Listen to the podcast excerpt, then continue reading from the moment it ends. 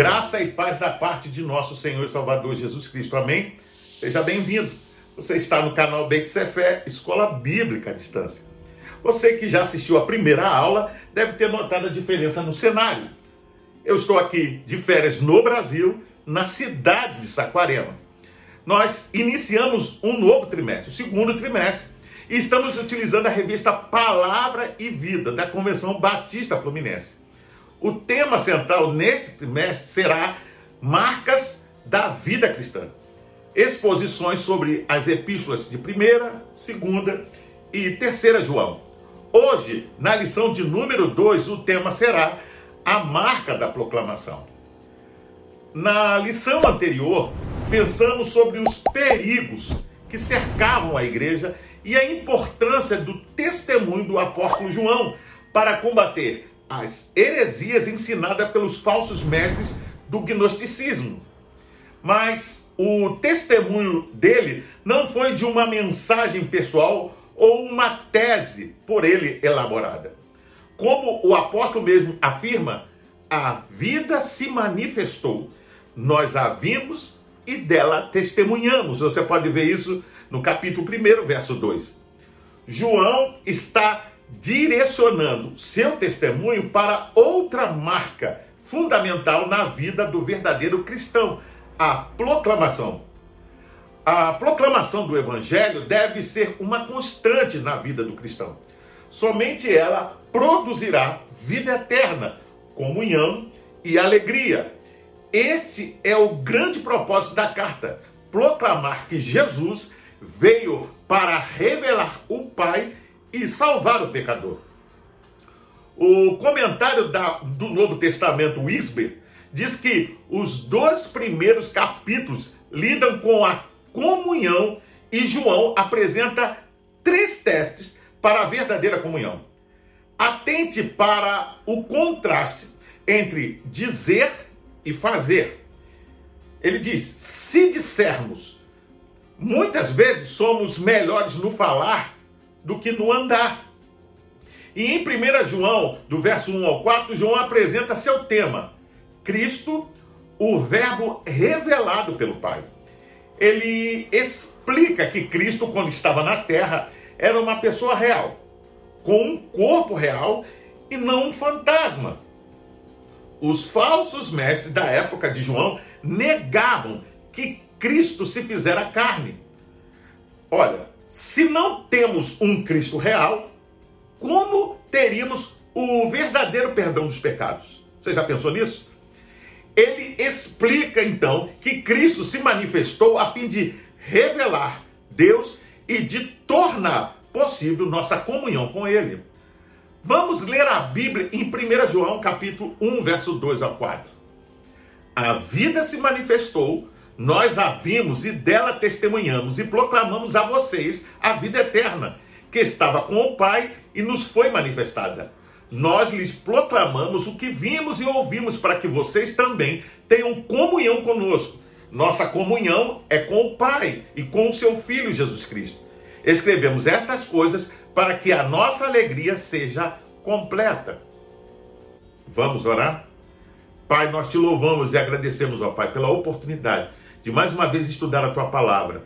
Obrigado, ó Pai, pelos escritos de João, ó Pai, que nos traz o testemunho real de quem foi Jesus Cristo, do seu ministério e da obra que ele veio fazer, Pai. Muito obrigado por tudo, que o teu Espírito Santo possa esclarecer a nossa mente e nosso entendimento, para que não só possamos compreendê-la, mas aplicá-la em nossa vida. É a oração que eu faço, em nome de Jesus. Amém. Desde o seu surgimento no primeiro século, a igreja enfrentou perseguições e ensinos falsos que tentavam contra a vida da igreja, tais como os gnósticos, os judaizantes, os ascéticos, enfim, tantos outros. Nos últimos tempos, não tem sido diferente, pois os falsos ensinos nunca saíram de moda.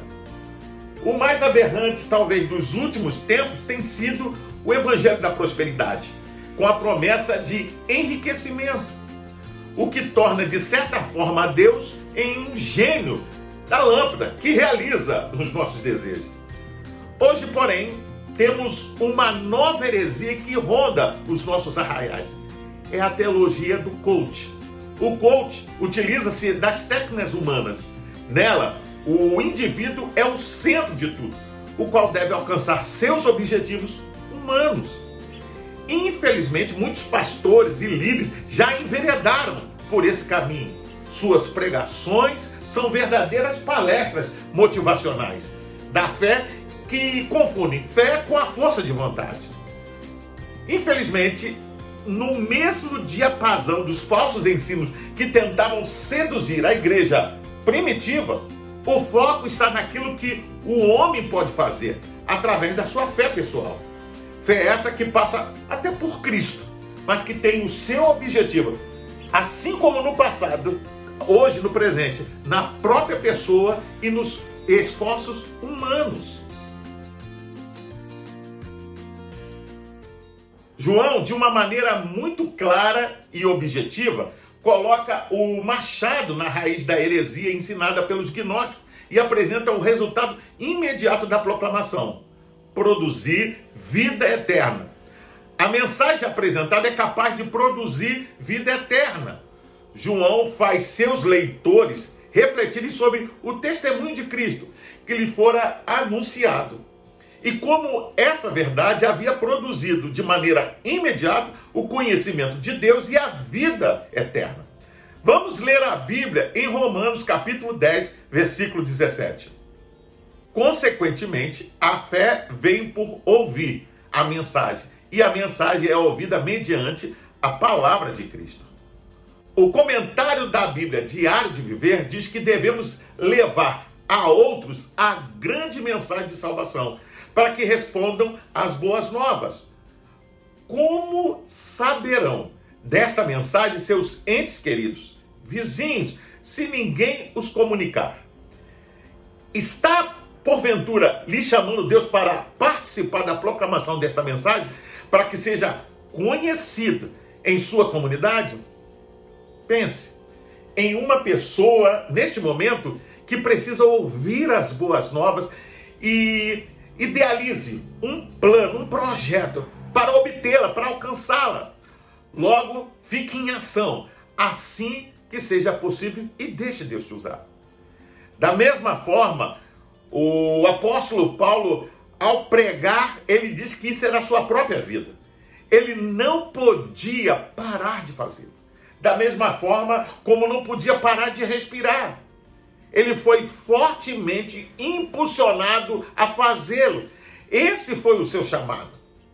Desta forma, em uma sociedade onde muitos buscam uma novidade, desejam apresentar uma nova fórmula para o evangelho e falam em atualizá-la, a compreensão da mensagem inicial da carta coloca-nos diante de uma verdade imutável. A proclamação do evangelho. E somente ela pode produzir salvação e transformação na vida do homem. Somente Jesus Cristo pode salvar o homem pecador. Somente Ele pode pagar o preço dos nossos pecados. Devemos tomar cuidado de proclamar apenas o Evangelho para que não corramos o risco de anunciar fórmulas mágicas que podem até agradar pessoas, mas não produzem vida eterna. A vida eterna, enfatizada pela carta, é a vida que é conferida aos homens por intermédio de Jesus Cristo. João não reduz seu ensino a conceitos abstratos. Pelo contrário, ele faz questão de colocar de maneira concreta o resultado da proclamação. Nós proclamamos o que vimos e ouvimos para que vocês tenham comunhão conosco. Ele está dizendo que aquilo que ele viu e ouviu estava sendo dividido conosco. Como testemunha ocular da vida de Jesus, o apóstolo coloca-nos dentro do seu olhar como coparticipantes da comunhão com Jesus, através do recebimento da mensagem proclamada. Essa comunhão a que ele se refere não significa um tipo de relacionamento social, mas a participação junto com o apóstolo da vida eterna. Vamos ler a Bíblia em 1 João capítulo 1, verso 7. Se, porém, andamos na luz, como ele está na luz, temos comunhão uns com os outros, e o sangue de Jesus, seu filho, nos purifica de todo pecado. Enquanto os gnósticos ensinavam os princípios deístas, em que Deus não se relacionava com a criação, João apresenta o princípio da comunhão com o Pai através do Filho, contrariando totalmente o conceito de um Deus distante e afirmando que o Criador não apenas tem comunhão com a criação, como também se fez carne e habitou entre nós. Mais do que habitar, ele veio salvar, religar o homem que estava perdido no pecado com o Pai. E Jesus o fez conhecido. Letra A. Comunhão no sentido vertical. A mensagem da cruz é a mensagem do restabelecimento da comunhão do Filho que volta ao lar. Que Deus nos reconcilia com Ele, da prova do seu amor puro. João enfatiza aqui: essa mensagem produz uma profunda comunhão com Deus, a qual é a essência da vida eterna.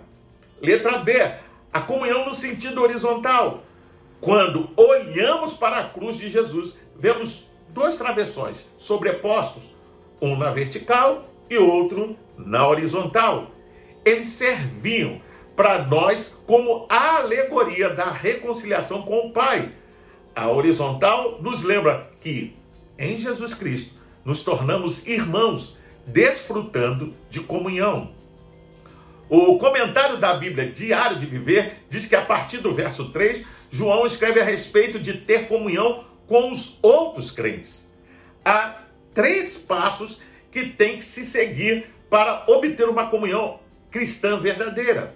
Primeiro, deve estar cimentada no testemunho da palavra de Deus. Sem esta fortaleza, é impossível a unidade. Segundo, é mútuo e depende da unidade dos crentes.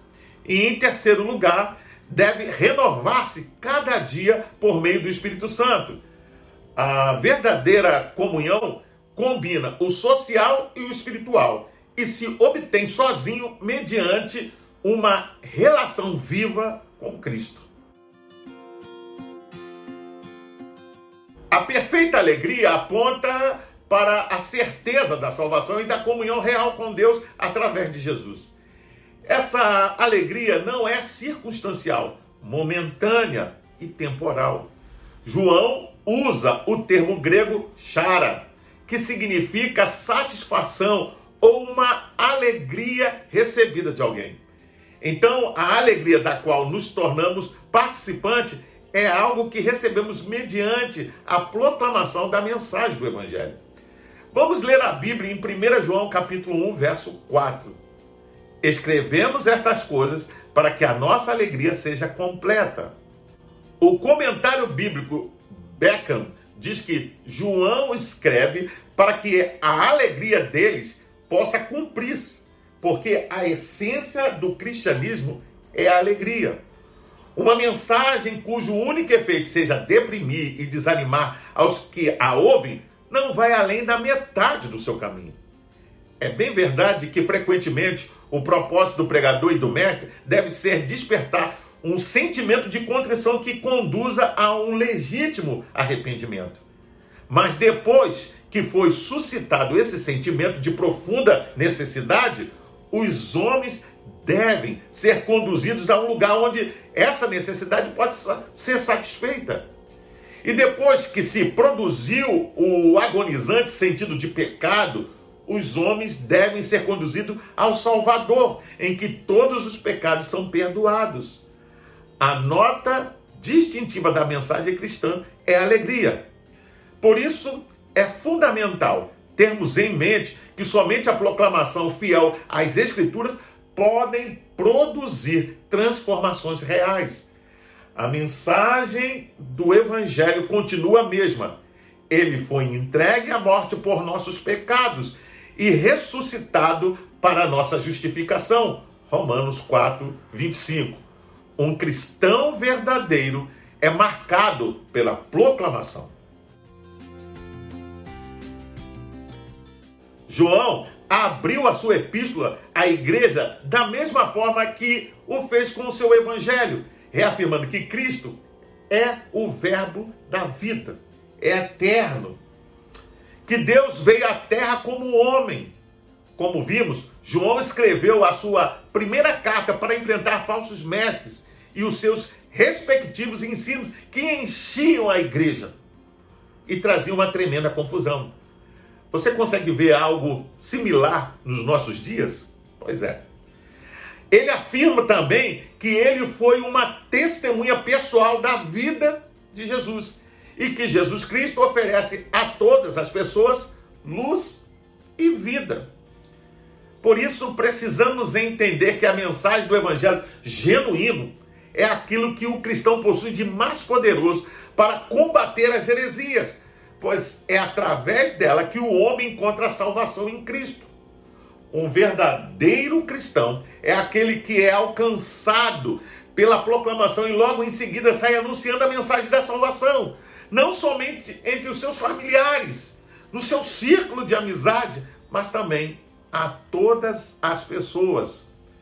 Devemos, por isso, nos empenhar em cumprir a missão que nos foi dada, outorgada por Jesus indo, ensinando e fazendo discípulo de todas as nações de maneira fiel, para que as boas novas do Evangelho possam chegar a todos.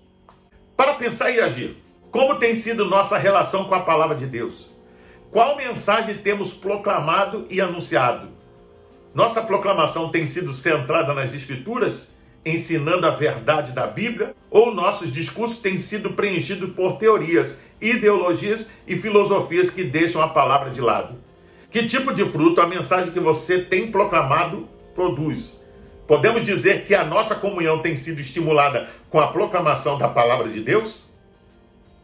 Eu convido você a fazer a leitura diária, que vai de segunda até domingo, onde você vai encontrar diversos textos que vão te ajudar a entender e a compreender melhor essa lição. Você pode também baixar a revista Palavra e Vida da Convenção Batista Fluminense. Basta acessar o link que vai estar na descrição deste vídeo. Você entra, se cadastra e baixa para o seu tablet, celular ou computador. E não só vai poder rever essa lição, mas acompanhar as futuras lições. Pois bem, eu sou o pastor Carlos Guerra e você está no canal Beit Fé, Escola Bíblica à Distância. Hoje nós estudamos a lição de número 2 e o tema foi a marca da proclamação. Gostaria ainda de deixar uma palavra de recomendação a todos aqueles que nos acompanham, assistem o canal, mas ainda não frequentam uma igreja cristã. Procure uma igreja batista perto da sua casa e faça uma visita. Sem dúvida, você será bem recebido.